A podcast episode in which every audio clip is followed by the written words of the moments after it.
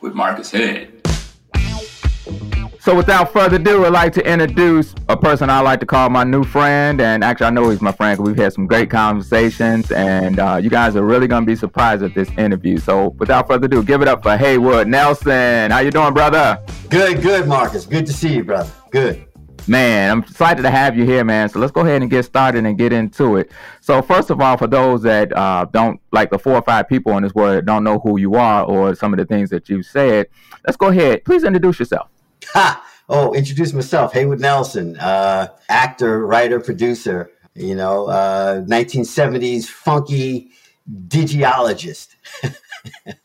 so we all know you from what's happening and what's happening now, being Dwayne yes. On the uh, popular show. So real quick, let's talk about the show real quick because I did a little research and I found out the show actually was not actually called What's Happening when it first started out. No, it was not. Actually, um, What's Happening originally was the TV series of Cooley High, the movie Cooley High, which I love to death. You know, Lawrence Hilton Jacobs, you know, Glenn Turman, great film. Um, right. So Eric Monte, who wrote Cooley High, actually uh, was in the production deals along with Norman Lear, uh, Bud Yorkin, and Bud Yorkin ended up joining uh, Saul Turteltaub and Bernie Orenstein.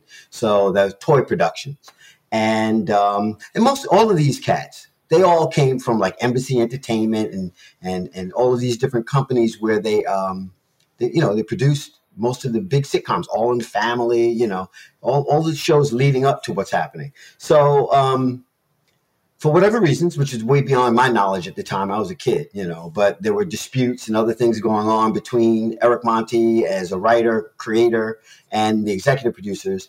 And, um, you know, we were at the reading table uh, one morning, and uh, I'll never forget, you know, in, in, Burbank, California, you know, and, and we're sitting at this long table, and they said, listen, uh, we need to change the name of the show and and change your character names. And we're like, oh, really? Like, oh, okay. Said, so, you know, we don't really know, but you all, you know, and basically they're they're they're, they're appealing to the African American uh, uh, sensibility here. You know, what, what's what's a good name? We need something popular, something cool, something something cool. and everybody's blurting out all these names and stuff. And I'm from New York. You know, I'm a teenager out of New York City. You know, so it's like for those who don't know, in the 70s, I mean, style was everything. We have lots of culture. We have style. We're cool. It's the 70s, you know, we wore the right clothes. We had to sneak, we had good sneakers and, you know, wearing pro Keds and we had all the style, you know? And uh, so I'm listening to all these comments and I'm like, uh, yo, why don't we just call it What's Happening? And he said, Excuse me? I said, What's happening? He went, What do you mean? I went, oh, I'm sorry. Why don't we call it What's Happening? And there you went, yes. Everybody was like, yeah, that's cool. I was like, yeah, yeah, like what's happening? Yeah, what's happening? You know. And then from there, we all named our different characters, except for Rerun. He was named Rerun because he, I guess, couldn't graduate the 12th grade. He had been in there four years in a row. So he's called Rerun. Wow. You know? But that's how that all pretty much came about. Yeah, yeah. Wow, that's some serious nuggets right there. Now, I heard you mention you was at a young age. So, how old were you when you started the show, and how did you actually end up at that table? You know, um, that's a two part question. I mean, actually, when I was doing what's happening, I was, I was, I was fifteen, just turning sixteen. However, the run up to it is what really is the heavy part. I mean, you know, I wasn't, I was pretty much a veteran already at that point. I had uh, already done like you know multiple national commercial campaigns. All the toys from the 60s and 70s, I did most of the commercials, you know, and they grabbed me in. Uh, things like Johnny Lightning and, and Hot Wheels, Rock'em Sock'em Robots. Um, uh, they, you know, a lot of the board games, um, Campbell's Soup, Libby's uh, Libby's, Libby's, Libby's on the label, label, label, and Campbell's Mmm Good and Lavoris Pucker Power. Anyway, a, a run of Madison Avenue uh, ad agency endorsements led me up to shooting a movie called Mixed Company. And then from there, brought on to Broadway. Actually, I, I auditioned, I, I, screen tested along with Bernadette Stanis, um, actually with Chip Fields, Kim Fields' mother. She was right. uh, reading, at, you know, and, and we both read as the brother and sister on, on Good Times. Really? You wait? You actually auditioned for Good Times? Yeah, I was one of the last ones kept. And actually, Chip Fields then moved on to some other projects, and Bernadette Stanis and I screen tested together, and they they signed us. And you was gonna be JJ? No, no, no, Michael, Michael, Michael. Okay, you was gonna be Michael. So we flew back to New York. They did not give me the role. They gave it to Ralph Carter, who had done like two Broadway shows, so he had a lot of live audience experience, and he's real talented. Right. So they gave it to to Ralph. I went back to Broadway in Thieves uh, with Marlo Thomas and Richard Mulligan, you know, Valerie Harper, all these different stars. And um, Bud Yorkin came out and saw the show. I guess Norman Lear told him, you got to go check this kid out. He came and saw the show, and next you know, they signed me and flew me back out to be on Sanford and Son. Now hold on, we're gonna talk about that in a minute. No, don't don't we don't, don't touch on that just yet. We're gonna talk about in a minute. Well, but that was the lead up to the Grady series, which is the spinoff of Sanford and Son. And then that got canceled in 10 weeks, but it was the same producers, Toy Productions, Saul Turteltaub, Bernie Orenstein, and Bud Yorkin. And so they flew me back to New York and said, we want you to read, actually it was Whitman Mayo that played Grady on Sanford and Son said, I want you to go read for this, this role in New York. I'm like, oh, okay. So we fly back to New York. Uh, I guess they were shooting the hundred thousand dollar pyramid in, in, a Broadway theater. And when I walked in, it was like a population of people, lots of people, right? Wow. Maybe about 300 people wow. reading for the roles. And um, Mabel King, who played the mother on What's Happening, was actually on stage in the Shirley role. She's in the soda shop. And Danielle Spencer, D, she went up and did her little piece as D, It was great. Um, and then I went up and I did my part as Pooter from Cooley High. And actually, it went really well. They came up to me after I finished reading and says, "You got it, man. We're flying you back to L.A. tomorrow." Went, we just got back. I got to go see my grandmother, my grandfather. He's like, "You don't have time." So my mom and I jumped on the plane and bounced. But I think if there's a comment I want to make about it, is that this is a testament to the great management that was behind me and the great momager that I had, my mother. Because I had Kathy Dowd, uh, this five foot tall, maybe 4'11 Irish woman in the 1960s Mad Men ad agencies, right? And so she basically said, I'm going to send you up for all the things that I think you're good for. They're not going to be ready for you. They're not going to expect you, but you go in there and you do what you want to do. Don't worry about what they want. They don't know. Do what you feel. Wow. Read your copy I know you know how to, to read. We, we've, we've tested before. You're really good. Read the copy and do what you feel. Use your mom. Ask your mom questions as you need to. So that was the process. And I would walk into auditions and they would go, they, they would be like, okay, Haywood Nelson, hi. like almost like, what are you doing here? And I'm like, hi. I'm, I didn't care because Kathy Dowd told me I can come in here and do what I do. And that's what I did. And I would read and they would go, Yes, and they would give me. So that's how the commercial thing started. But that same ethos and and and and and and and, and, and philosophy remained all the way up to me auditioning for Cooley High. And then that day where I had to tell them about naming it was happening.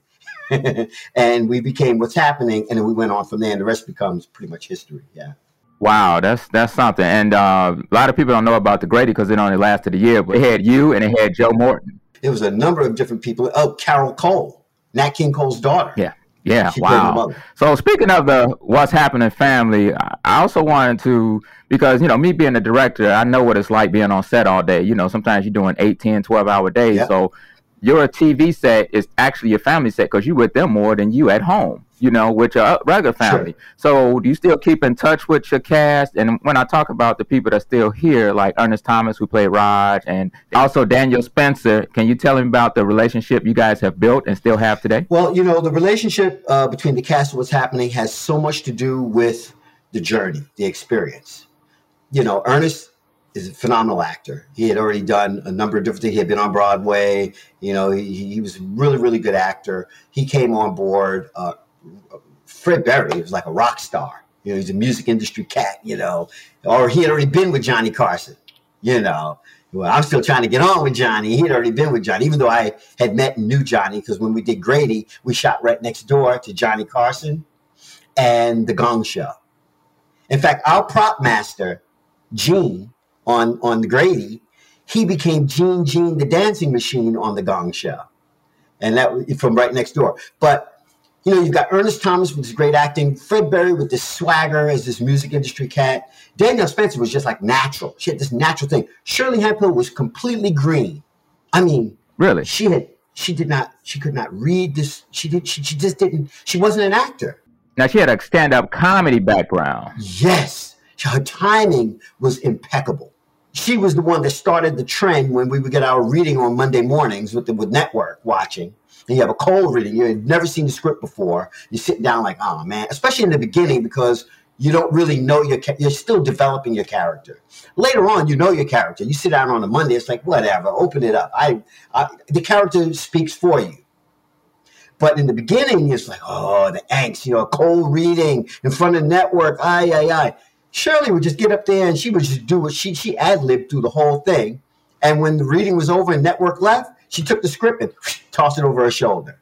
And Shirley improv what's happening. That's why she was so good because it's coming from it's coming from in here. You know what I'm saying? It's it's very natural, and uh, we got in there, man, and we started dicing it up and getting it done. And and the relationship between all of us is because we had to rely on one another. This is something that was so very new. They were trying to do. You know, it was very different. You know, yes, there was happy days, but this is Cooley High becoming something else. And that something else had to do with our relationship with one another. And uh, it was beautiful, but that segues into a very heavy part of life. You know, Danielle Spencer, you know, first season is in a tragic car accident on Pacific Coast Highway. Tragic. Wow. Um, really? Killed her stepfather, wow. Tim Pelt, who's a very famous African American actor from the 60s. You can look him up. You know one thing one thing I've noticed about you is you you can remember the names like it was yesterday. Everybody from the 411 lady to everything. It's just all the names just run off the tongue like You mean it, it wasn't yesterday? Oh. now real quick, you mentioned um, your relationship with, you know, the cast, but you and I talked, you know, um, before then about a special relationship you had with Fred Berry. Can you tell me about oh, that? Absolutely. Yeah, Fred. You know, they're all the entire cast is my family, but Fred and I we were close brothers. We were the two siblings who hung out. Um, he's much older. I mean, you know, Danielle and I were younger. Everybody else in the show was 10, 12, 14 years older than we were. So, but Fred was married uh, to a woman, Francesca Berry, who's a dancer a very talented choreographer today and dancer. Um, but uh, they lived up in Northern California, even though we shot in Southern California. And they took me with them one weekend. After we finished taping on a Friday night, jumped on a plane, bounced up to uh, San Francisco, you know, herb teas and the house has got plants everywhere. I was like, what am I into now? This is beautiful, man. And I'm like, Fred, you live like this? He's like, yes, that's right, brother. And he goes walking in the kitchen, you know, whatever. very, very comfortable. Very small, modest house, detached one car garage, little itty bitty two bedroom house. Very, very, very nice. But what was beautiful was the next morning, we ate, but then we jumped in their little Honda Civic I mean, the one with the little wheels, you know, the little Honda little wheels with a big man. right. We stopped in the mountain and we grabbed water out of the mountain and we bought apples. I'm like, where are we going? And we go down to Half Moon Bay to the beach. And when we're down there, it's a it's a, a stable, and they had horses and they had a horse already ready for me. And we fed the horses apples and we jumped on the horses. and We're riding on the beach. We, we, we, it's fog and we're riding all up and down the beach. We got in the water with the horses and swam with the horses. And that, Fred, wait, wait, wait, wait, wait. Fred got on a horse? Fred was, you know what? Fred Berry was an amazing person. First of all, he could dance. He was acrobatic. He could flip. He could just do backflips, standing, you know, standing start. Very amazing athlete. And yes, he loved horses. He got up on, and his horse was really? the biggest horse I ever seen in my life. He is a short guy weighing almost 300 pounds. And he got up on this horse that's standing like 16 and a half hands tall. I mean, this big white horse. And his wife had her horse and they had one for me. And but he was a very good rider. And then so he and I kept up the tradition in LA and we used to ride in Griffith Park. Um, I, I, became associated. Uh, well, first of all, our director Mark Warren directed Sammy Davis Jr.'s uh, uh, variety show. So Sammy Davis Jr. would come to the set all the time. We always would see Sammy. And he came to me and said, I hear you ride. And I went, Yeah. He goes, I have something for you. And he gave me a, a, a an idea, a concept about a black jockey from back in the 1890s, and who was like this famous jockey. Still today, his record's unbroken. So, you know, uh, uh another friend of mine, Reginald Dorsey, who's a black cowboy, very famous uh, actor and writer producer, and he's also a bona fide black cowboy just inducted into the Hall of Fame. Uh, he and I joined the Black Riders of the Purple Sage, which is a riding group in Griffith Park, and we used to ride. And we brought Fred with us, and you know he he could keep up. Fred was good. He, he really really could ride. He was a very amazing guy. Well, thank you for sharing that story, man. But I got to talk about one, your energy, man. You talking got energy, memory, like you like in your thirties. So I got a picture here. I want to show everybody when you was uh, uh, 11 years old about you. You had a big afro. So tell me about this picture right here. All right. So that photo is definitely authentic. There's no question about it. It's actually from the movie Mixed Company and I was playing a, a kid who was adopted into a white family whose father happened to be the coach of the Phoenix Suns. And that hair was crazy because I didn't wear my afro like that. Because anybody from the 70s know when you wore your afro, after you picked it out, you use the next half hour to pat it back in. You use your fingers to get it just right. I mean, every angle on that afro had to be perfect. So that picture you just showed is kind of the end antithesis of that, but it was very much on character at the time. wow. So do me a favor, Haywood. Tell me some secrets, because like I said, you you you know we talked about men eating right, and you had a very interesting way of telling me of your story on how you stayed fit and just eating right about men getting in the kitchen and cook. Tell me about that. Yeah, I mean, you know, the thing is, um, first and foremost, thinking right having a good positive outlook on life and, and, and knowing that you're blessed. You're here. You have the opportunity to do amazing things as well as help others. So having that in, in, in one's acknowledgement first and up front is, is, is, is that's the start for me. That's the base. That's baseline. Beyond that, I come from a family of men who have always cooked, not just grill. I mean, they got in the kitchen and burn and cook it up. Um, but you know, my life changed as I got more independent in my early twenties. I would say, well, even yeah, I say in my mid twenties, um, I was able to buy a boat, and I had a yacht in Marina Del Rey, and I'm a scuba diver. So I would I would go and I would, I would get out there and you know catch my fish and prepare them and cook them. And it, it started a, a, a, whole trend. I mean, I even worked on other commercial boats as a, as a shipmate, you know, untangling hooks and lines and all that, filleting the fish after the, the trip was over. But I always came home with a big Ziploc bag of fish fillets. So then it became, well, what's going to go with that? I'd be sitting at home.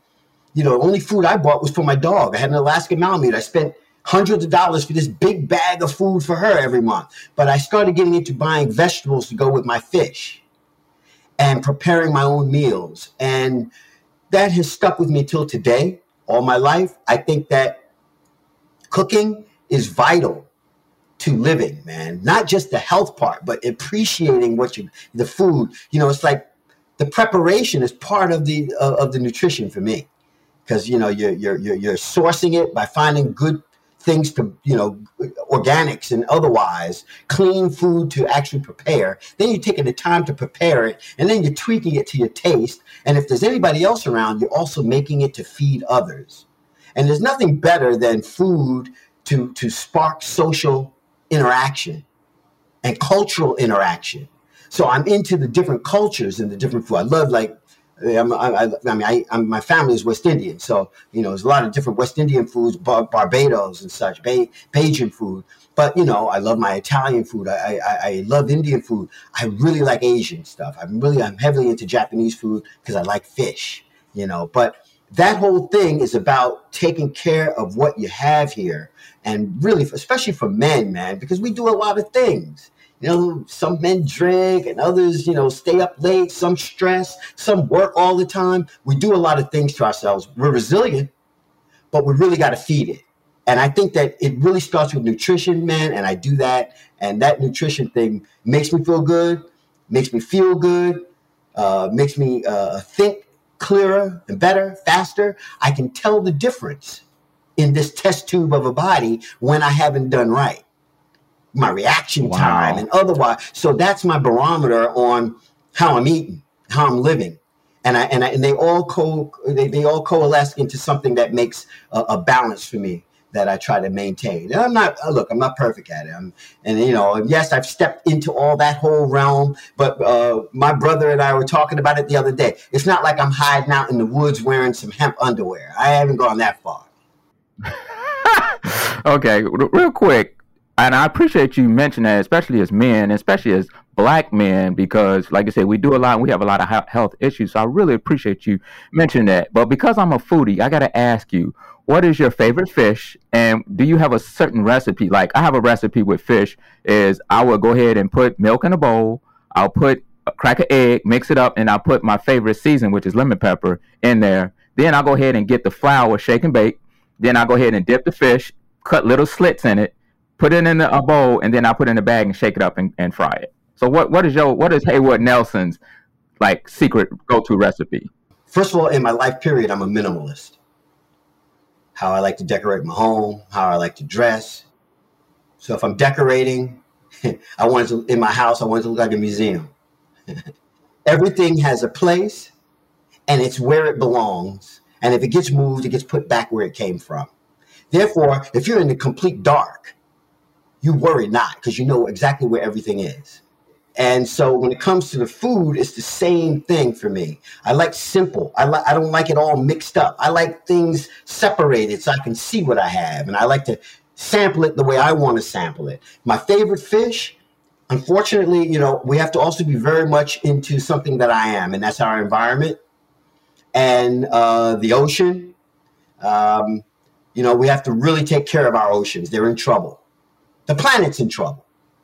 And but our oceans are really in trouble, and we're we're, we're overfishing, and we're and unfortunately, I like Japanese food, but that's one of the biggest violators, you know. But what what's happening is you have a lot of um, established nations doing the fishing in developing nation waters.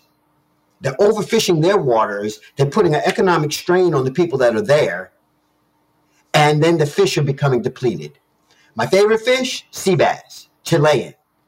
But however, it's on the endangered species list now. I don't eat it anymore. I stopped. Okay. And there are other sea basses you can have. You know, I mean, there's European sea bass and otherwise. So some kind of a white fish. Like, I mean, I love salmon. Uh, and there's other kind of white fish that you can cook, cook and prepare. But whatever fish, and my favorite is yellowtail.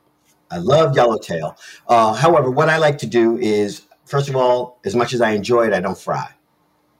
Not anymore. Deep fryer? You the deep fryer guy now? No, I don't. I don't. Uh, I'll, I'll, i use my air fryer. Air fryer, I mean air fryer. I'm a heavy olive oil consumer, but when it comes to fish, I like to take it and I season. I make different seasonings. You know, I put my turmeric on it. Um, I put, you know, my, my, garlic powder. Hardly any salt. Maybe a little sea salt.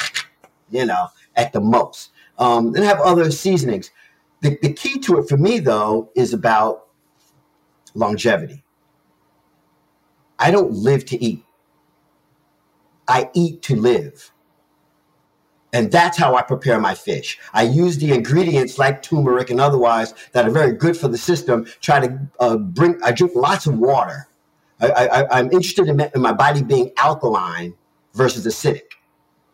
So there are vegetables that help keep you alkaline. There are other seasonings and other preparations that can keep you alkaline. And we're all to, you know, we're to fluctuate up and down from alkaline to acidic depending on the night before and what you did. you know, and I definitely go out and dance and party and have a good time. But you have to know the next day that you need to change up and do what you got to do to put everything back to normal. Uh, homeostasis, get your, your, your system back equalized. So in prep, preparing my fish, it's with always that in mind first. And then you don't worry, the taste will come. And as long as you got the proper colors on your plate, you're good. Right. There you go. It's all about the presentation. So let's go ahead and talk about something that a lot of people may not be familiar with your biggest passion. Let's talk about your passion of writing. Oh, yeah, man. That's everything to me. Um, I learned early on with the show What's Happening that it's all about the writing. Um, you know, I'm, I agree. You, you really have to not only understand the original concept, you have to understand the uh, arc. You know, the story takes an arc, and you're creating that arc, and the characters have an arc. And to understand all of that and utilize that to create something is the highest honor that I can find. And so I've really mastered it. I've taken my time to make sure that I am a very proficient writer and I'm a good writer and I'm writing from authenticity, um, narrative. Uh, all of these things are important, but it's most important because nothing seems to be new anymore. Everything that we see, we've seen before. It's just being redone. It's respun, which is fine. I'm, I'm totally with that. I do it. However, as a culture, and what got me involved in acting from the beginning was I didn't see a lot of people on TV that I recognized. I didn't see, and not just color, because nowadays you can see, I can see a black person that I do not recognize. It's not like what I know. I want to see more of what I know. I want to be able to identify with it. And I think that today, young people, I want to encourage them to write because you can. And it's very easy to get what you wrote to a point where it can maybe take another step. And you know that's something that I have a whole masterclass I'm ready to drop on that. But for for the sake of time, I'll just say I want to encourage young people to get down with that. Write, write poetry. Just start there. Write poetry. You don't have to worry about the rhyming. You don't have to worry about the timing. Go from your heart and be authentic and write. And then from there, and blog. Blogging is great but from there develop stories and write and blog from your uh, from from your from your from your guts you know come in from from what you really think and feel not what's politically correct not what you've been uh, uh, socialized to think at home when you were raised right from your heart from the moment it might be different tomorrow you may change. So what? Then you write from that authenticity. But write. And that's what i do. I write. I write and then from there take it and develop it uh, as a showrunner to either get it on the big screen, domestic or foreign, because I've done both, or get it into uh, the whole um, um, content distribution medium or all the mediums that exist, that kind of thing. Wow, I've, I've noticed that your uh, attitude and your demeanor and your energy really picked up when your eyes just lit up when you talked about writing. And I can see that passion in you. So man, and me being a writer, I, I, know exactly where you're coming from with the arc, and as you said, just just right. So um, now I heard a- production also production. Um, you know, I mean, writing is is awesome, but you know, to me, it, it needs to feed towards uh, an end. and I also tell everybody, I'm no longer in show business. Done. Okay. I'm in business show. Put wow. a good business, business together show. and a good revenue model, and attach a great show to it. And okay, sometimes they come together, you know, in, in, in unison, but always have that business side balancing along with the show side and then put it together. That wow. makes sense. Otherwise, it's not worth it. I'd rather go scuba diving and call call call my my peoples and we go dive or go ride some motorcycles or race a car or fly a plane or do something like that. Other than trying to make a a, a piece of content, it's got to be right. It's got to be authentic. I got you. And speaking of business, you and I are working on a business uh, partnership that we're working on. We can't really get into it because we're still working on it. Wait, wait, but what a great new friendship and and, and, and, and brothership, you know? And I really appreciate what you're doing. I mean, I don't know how I mean, I know you have your your your, your audience and your viewers, but I don't know how many know all about you, but you really, really are doing some great things, man. And you're and you're you're you're staying in the game, and you're and, you, and you know you've got family. You're rocking it you're keeping the balance on all of it. And that is encouraging and it's inspiring. Yeah. So yeah, working wow. together and doing some things, man, we, you know, we're talking, We, we don't have it all locked yet, but we have a great idea about what. And, you know, especially when you're dealing with somebody like me, Mr. Hey, hey, hey. I mean, come on. Yeah. Uh, man, well, I appreciate. It. I really appreciate, it, especially coming from a uh, icon like yourself, man. You know, doing that that makes me feel good about all my hard work that I'm doing. So, but but we ain't gonna talk about me. But um, is it true that you was actually a writer on the uh, Sanford and Son? No, I actually didn't write on Sanford and Son. Um, but I got to hang out with the writers. But more importantly, I got to hang out with with, with Redd Foxx and LaWanda Page. Okay, tell me about that relationship. Tell me about those relationships. Oh, straight mentoral. You know, it's just they they were mentors. You know, I mean, they were a little a little raunchy. You know, LaWanda. I kind of grew up around some wild stuff when I was young, but they were very very careful to uh, monitor what I think on what I heard and monitor okay, how I behave. But I, I got to watch their process, their timing, and how they how they how they construct. And they would get the script, but they rewrote the scripts. They would rewrite the scripts right there on the set, and I, I got to learn. Okay. And so, of course, me a writer on those shows and, and grading and all, maybe because of my input, yes. I got a chance okay. to, to modify right. because if it didn't fit in my mouth, I'm not saying it. Right. So I mean, how many people can actually say they got to hang out with people like that on the set with the writers? So wow, that's just mind-boggling. Because Redd Foxx is um, one of my biggest uh, influences as far as just. I mean, he. What people don't realize is Redd Foxx opened up the doors. First of all, he was the first person that started comedy albums. First and foremost, he was the first person that actually took show business to the road, and he was actually one of the first comics that actually opened up his own comedy club. A lot of people don't realize that. And I found out that you would never believe who his business partner was at the comedy show, comedy club that he owned. Bill Cosby. Oh, that makes sense. Bill Cosby used to do the books and did the manager and everything else like that until he just couldn't take it. He couldn't take enough of Redd Foxx, And Redd Foxx developed, of course, we all know Richard Pryor. Uh, you know, that was one of the first places. Ronaldo Ray, Slappy White, and yeah. all of them came through the sets of what's happening, man. All of these people, Flip Wilson, all of them. I, I well, I can't give it away, but uh, I'm actually doing something that's relevant to Red uh, to Redd Foxx, but I can't give it away. But um, but uh, yeah, writing is definitely your passion, and like I said, we've covered a lot of things. So actually, since I have you here, and you know, I know you've been part of the process, and I know them asking you, you have some type of relationship with Wendy, or you just watched the show. Touch on how you felt, how all that went down, as far as how her career ended on the Wendy Williams show after all. Well, I mean, look, Wendy is somebody who been who's always been very very kind to me. Um, yeah, I was, I was, able to go on uh, WBLS when she was on radio and spend some time. I saw her when she was doing her show a number of times. She was appearing at NBC. I think it was on Meredith Vieira show or something, and I got to see her and we talk. Very very kind. Um, the troubles that that I've read about because I don't know a lot, but what I've read and heard, you know, troubles me, bothers me. Um, I don't wish that kind of thing on anyone. Any one of us can befall hard times. I don't care who you think you are. You, you, just when you think you're you're, you're impervious, you're going to get knocked down. Um, it happens. What's more important is how you get back up. And at the same time, I can say I understand a producer's standpoint when you're producing a show or a series, and you have to make the hard decisions or you're just not ready. Go do something else.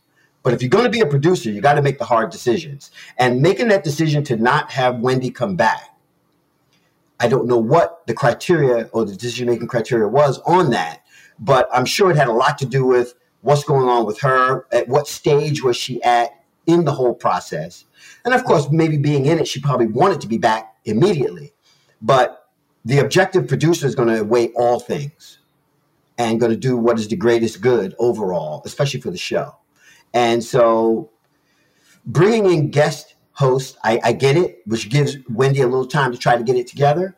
But when you bring in a Sherri Shepherd, it's because you've decided, look, we have to really take this thing to the next level. And Sherri Shepherd is the perfect, perfect person for that kind of thing. She has all the experience. She has all this great energy. She's upbeat. She's fun. She's silly. And she's serious she's very appealing. Um, she's busy rebuilding herself, and she has. and you know working on her on her health and her body and her image she's she's very very busy and active and that's the kind of thing you want from your artist when you're the executive producer and producer of a show so them making that decision to not bring wendy back is not one that i can comment on with any great detail because i don't know a lot about it all i do understand to some degree as a producer myself um, but the particulars i don't know and i just I, I, I have prayers that are out and and and and and strong strong thoughts of positive for Wendy that she rebounds from all that she's been through and come in and reinvent herself. I mean, we're all reinventing ourselves all the time. Look at me. I'm I, have been behind the scenes all this time. I'm working at Jazz at Lincoln Center, doing uh, a lighting, uh, uh, a lighting technician, uh, NBC as a, as a lighting and props and everything else because I love the industry as a whole. However, I'm an actor. And I am reinventing that. And so we all do that on a regular basis. And I, like I said, it's not what happened to you, it's how you get back up. So, Wendy, I give love. I got you. Well, let me just say, definitely our prayers and thoughts go out to Wendy Williams and her family. And um, I'm really excited about Sherri Shepherd getting a new show, and she she deserved it. it. It wasn't because she just taken over for Wendy. She has her own new show, and she deserves it because a lot of people don't know Wendy. Um, Sherri been doing this. She earns it. She has earned this. Yeah. So shout out to Sherri Shepherd. Hopefully one day I'll get on her show. Yeah, Sherri, love you, baby. yeah, perfect. So uh, I mentioned, heard you mention the jazz at the Lincoln Center. Get, tell me a little bit more in depth about that because I think it's very fascinating for somebody like you to be doing this project. Well, yeah, you know, first of all, you got to check your ego and your pride because I'm supposed to be in front of the camera, above the line. So what am I doing, you know, below the line, behind the camera, kind of thing? And but um, you know, I enjoy it. Uh, the union, local one, IATSE local one. Um, it's great work. It's it's a uh, it's, it's technical. It's very technical. It's very dangerous. But I like the fact that preparation and proficiency together bring about fantastic performances and productions. And you know, Wynton Marsalis has been so instrumental in creating a great institution up there at Jazz at Lincoln Center. I mean, Lincoln Center in general, we, love it. But Jazz at Lincoln Center has its own little niche that's so wonderful up in there, man. And and it's very highbrow, and it's it's everything is done very meticulously. And and and the people that I work with are very passionate about being part of the jazz scene. And I am into jazz. I love jazz music. Uh, my dad was a jazz musician. My uncles were jazz musicians. I grew up you know, them them teaching me and my dad teaching to play drums and and picking up the bass guitar and playing with it. It's a wonderful environment for me to work in. I, it's not work, you know. I mean, it is work. I work hard, you know, but it, it feels good being part of that institution and then bringing my technical acumen and my commitment to excellence to it is something that makes me feel really good about me. I got you. Now you now that we've talked, you've been in front of the camera and then you've been behind the camera. What are the differences? What differences have you learned? It's the same. It's based on respect. It's based on preparation. It's based on um, your, your, your, your, you know, training. You have to really prepare. You have to be ready, whether you're in front of the camera or behind the camera. You got to prepare. Um, you have to respect the other people because it's a collaborative art form. So whether I'm the star of the show or I'm the, the, the, the production assistant, it's the same level. It's all you have to have respect for everybody else, and and you should expect it to be reciprocated from others. You know, um, and so yeah, the, me working behind the scenes has taught me. You know, it's made me a better actor because I really get a sense of what is needed you know, and there are limitations on what you can do as an actor. So if you know the camera and you know the lights, you can find your mark, you can find your light, but at the same time, you may get kind of improv in what you in, in, in your acting, and I might want to spin around and do some things. But if I mean, if my if my frame is here, I have to talk in here. I can't talk out here because you would never see it. So to understand the tech side makes me a better actor because it'll help me make better. It helps me make better choices in being true to the character, you know? So both sides of it, you know? Yeah. Speaking of improv, I have an improv comedy show coming out called Live and in Color, and it's very similar to Saturday Night Live. We got a lot of comedians, actors, and things. Would that be something you'd be interested in doing, doing some improv? I love uh, sketch comedy. It's it's fun. Okay. Fun stuff. Okay. Yeah, no All right. doubt. Yeah. All right. Man, brother, I'm really um really have appreciated this time, and you know the time just goes by fly. But before we get out of here with all my guests, I like to do a, a quick get to know the guest. Okay. So I got a couple of questions I'm going to ask you, and I want you to just go ahead and give me the honest answer, and let's go ahead and go from All there. Rapid fire. So first question: Michael Jackson or Prince? Both. Both. If you had to pick one to pay to go watch, who would it be and why? Prince.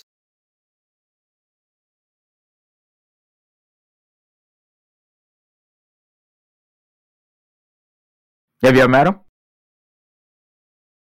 Is there anybody you haven't met? Prince and I used to run into each other all the time up at the uh, Right On magazine offices with Cynthia Horner. So I used to see him up there all the time. Michael, I mean, I know the whole family. You know, my, uh, uh, uh, Mrs. Jackson, Catherine Jackson, and my mom were friends. Um, I was on the basketball team along with uh, Marlon, uh, Jackie, Tito, um, Jermaine would come in and out. Um, no Michael, but you know, we played in the celebrity basketball together. So I knew all the family. We used to race our Porsches and stuff together out in the desert and carrying on. So yeah, I mean, I knew the whole family. Michael, I think. What do you say? I mean, That's fun. How about Janet? perfectionist, so talented. What he could do with a vocal was amazing. I loved his dancing too, but I had a better afro. Okay. Favorite cereal? Favorite cereal? Hmm. It was funny because I don't eat cereal anymore so much uh, with all the carbs. But my favorite growing up, Okay, I, I, I was a Captain Crunch guy. I loved Captain Crunch. Yeah, yeah, yeah. That's, that was that was really my cereal. Today, if I'm eating cereal, I'm looking for the health stuff. So you know, I'm, I'm going to eat um, Total. Um, there's there's a bread that I, I got to speak about. Uh, uh, Angela Bassett is the one that, that made it uh, known. So Ezekiel bread, Ezekiel bread is sprouted bread. It's not regular Right. bread. It's sprouted, and it's healthy for your body. And I and, and I get Ezekiel bread. You know, when I go and I'm not, I mean, I no endorsement. I'm not being paid. Uh, I'm just saying, in my healthy life, that's what I eat: Ezekiel bread. If I'm going to have carbs, and they make a cereal, an Ezekiel bread cereal, and that would be my choice. Yeah. All all right. So the first big check that you got performing, acting, or whatever, what was unique? What was the unique purchase that you made? My very first check I got acting, I was five years old. So to answer that question, I really couldn't tell you. I have no idea. I never saw it. I never thought about money. I never acted with a, a check in mind, which along with what Kathy Dowd told me, just go in and do what you do. Don't worry about what they do. Not worrying about the money also is a big part of the freedom of letting me become who, you know, I became and who people, you know, become to know me as. So I don't know what was done with that money. That money, you know, was went into the family, went into trust funds, went into stuff like that. My first purchase from money I made, I bought a I bought my first mini bike. I got my first uh, mini bike and then my first uh, motocross bike with some of my money.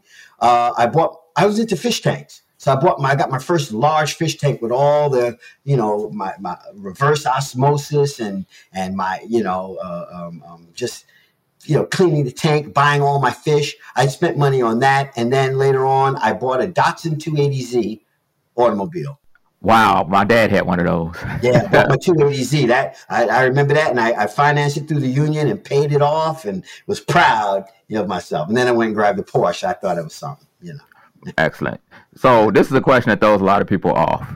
If you had to go back and the knowledge you have now, and you can go back and tell your 19, 20 year old self, because let's keep it real. You was like, I remember watching see, a poster of you I had on my wall. You was with that little chain you had, and you had the little shirt on, and you had the little chain, and you made chains famous, the, the silver chains famous. I wore my What would you gold go- chains now. you know, you mean, your, your, your, your gold and your silver chains. So, what would you tell your younger self with the knowledge you know now? You would tell yourself before he really got into the business. Well, like 19 years old or so. Yeah. I mean, there's a lot going on in my life. Uh, the show had just been canceled. Um, I wasn't sure what was going to happen next. And um, I was in an incredible relationship with a lifelong friend, my heart, Jennifer Bryce. And her uncle, Sidney Poitier, had us come over to the house one time. And I went over and kicked back, you know, just talking, him and his wife and his daughters. And he called me into the uh, um, living room, just he and I. I, I guess I have man talk, I was a little nervous. and we sat down, but he was so cool. Sidney just kind of, you know, Uncle Sid, you know, he was Uncle Sidney. He just talked to me and he said, buy a farm. I was like, what? You know, first thing I do is I'm looking around. I'm in this big mansion in Beverly Hills. You telling me to buy a farm? And he says, buy a farm. Have your farm. You still have your place in town and all, but buy a farm. And he didn't elaborate too much. But in hindsight, he was on time. Buy land, buy property. Uh, don't just buy and flip, buy land. Grow food, grow your own food. Help the community, give food away, you know, share. But make sure that you can always go home to your farm and you know you have something to eat and you know you have somewhere to be and you have land that's your domain that you can claim. And I didn't listen to that. I got into real estate later in a different way, but I didn't listen to that. And I really, I, I, if I could talk to my 19 year old self, I would say, listen to Uncle Sidney and buy that farm, man. Get that farm and put wow. an airstrip on it so I can fly in and out, you know. That is fascinating and mind boggling to just think about that. Wow. That really is. Yeah, and then I could have kept the girl. I was in love with her. I, I, could keep my babe, you know. Yeah, it is what it my, is. My last question is what just advice would you give to the new people in the business coming up, in the entertainment business? For the new people coming up, do it. You are it. There's nothing you have to go and become a part of. You are it. Right. Just right. If you write, it will find its path. And with technology today, digital technology, you don't need someone for distribution. You can just do it yourself, put it out yourself, get your own YouTube professional channel, put it out. Of course, later things are going to crop up. You're going to have big names coming and wanting to pick it up or grab it up or grow it up. That's fine too. But do it. Don't talk about it. Don't spend too much time thinking about it. Just do it. And even if you put it up and it bombs and it's horrible in other people's estimations. So at least you did it. You, you tried. It. You did it. And then take the notes of the comments that they made and put them into a positive, make their adjustments. Never be afraid to pivot. Pivot. Pivot fast. If something's not working, pivot. Get out of it and try the, the right thing. And also trust the data. I'm a data science nut. I love it. I love analysis. I love prediction, predictive analysis, uh, statistics. Trust the data, and therefore you'll know what to pivot to. But definitely do it. Wow, yeah. brother, I gotta give you your flowers. You are a true professional. I can tell the passion that you have for this business, not only for the business of the entertainment, but just business in general. Yeah, just life, period.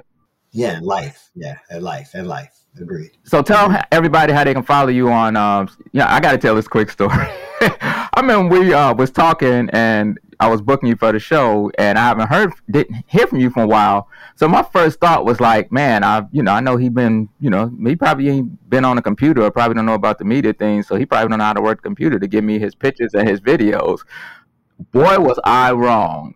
So please tell me where everybody can follow you. Yeah, I mean, you know, I, I, I'm not as active as I probably should be, and I will get back to it. But you know, I'm there. Facebook under my name, uh, Instagram under Haywood Nelson official, uh, Twitter uh, is there. Um, you know, uh, TikTok. I just went into TikTok. I haven't put anything up yet. That's where it's at, you know, bro. Little small things, but we'll see. You know, uh, I, I, got a little bit of comedy in me, so I might have to uh, throw up a few things. You know, we'll see how that goes. But yeah, well, all of those you can find me there. You know, and um, you know, as far as technology, I, I, I love technology. I mean, I, I love writing code. Uh, I'm not some big computer programmer, but you know, I'm a student and uh, I know how to write, you know, a few things in Python 3, you know, you know, a little C++. And I play with it a little bit, some, you know, some Swift from Apple. Um, but get your hands on it, man. It's, it's, I tell everybody, get your hands in there. You're never too old. You're never too young. Get in it. Have some fun. And that's what I do. I love it. Well, I, am gonna tell you this, brother, right now because I know you know the business and I know the business. After this airs out and it gets on all the podcasts and everybody watches it, you're about to get a lot more phone calls because there's a lot of knowledge that people didn't know about you that know about you once they listen to this podcast and get it out. And we're going to get it out.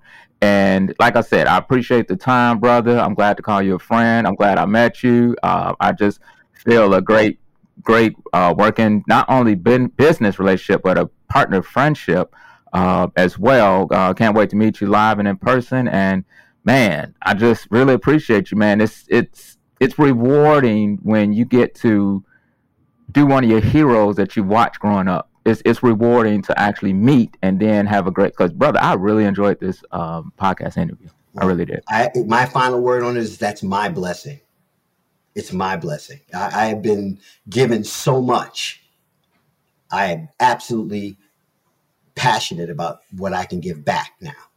Okay, well, we we know the podcast is coming because you are definitely the candidate to have a successful podcast, my friend. Yeah, so we're gonna definitely, we're gonna talk. Yeah, we're gonna talk. Yeah, we're gonna talk. We're gonna talk. We don't want to give it away, but everybody, once again, give it up for the living legend, the producer, the actor, the writer, the fish guru.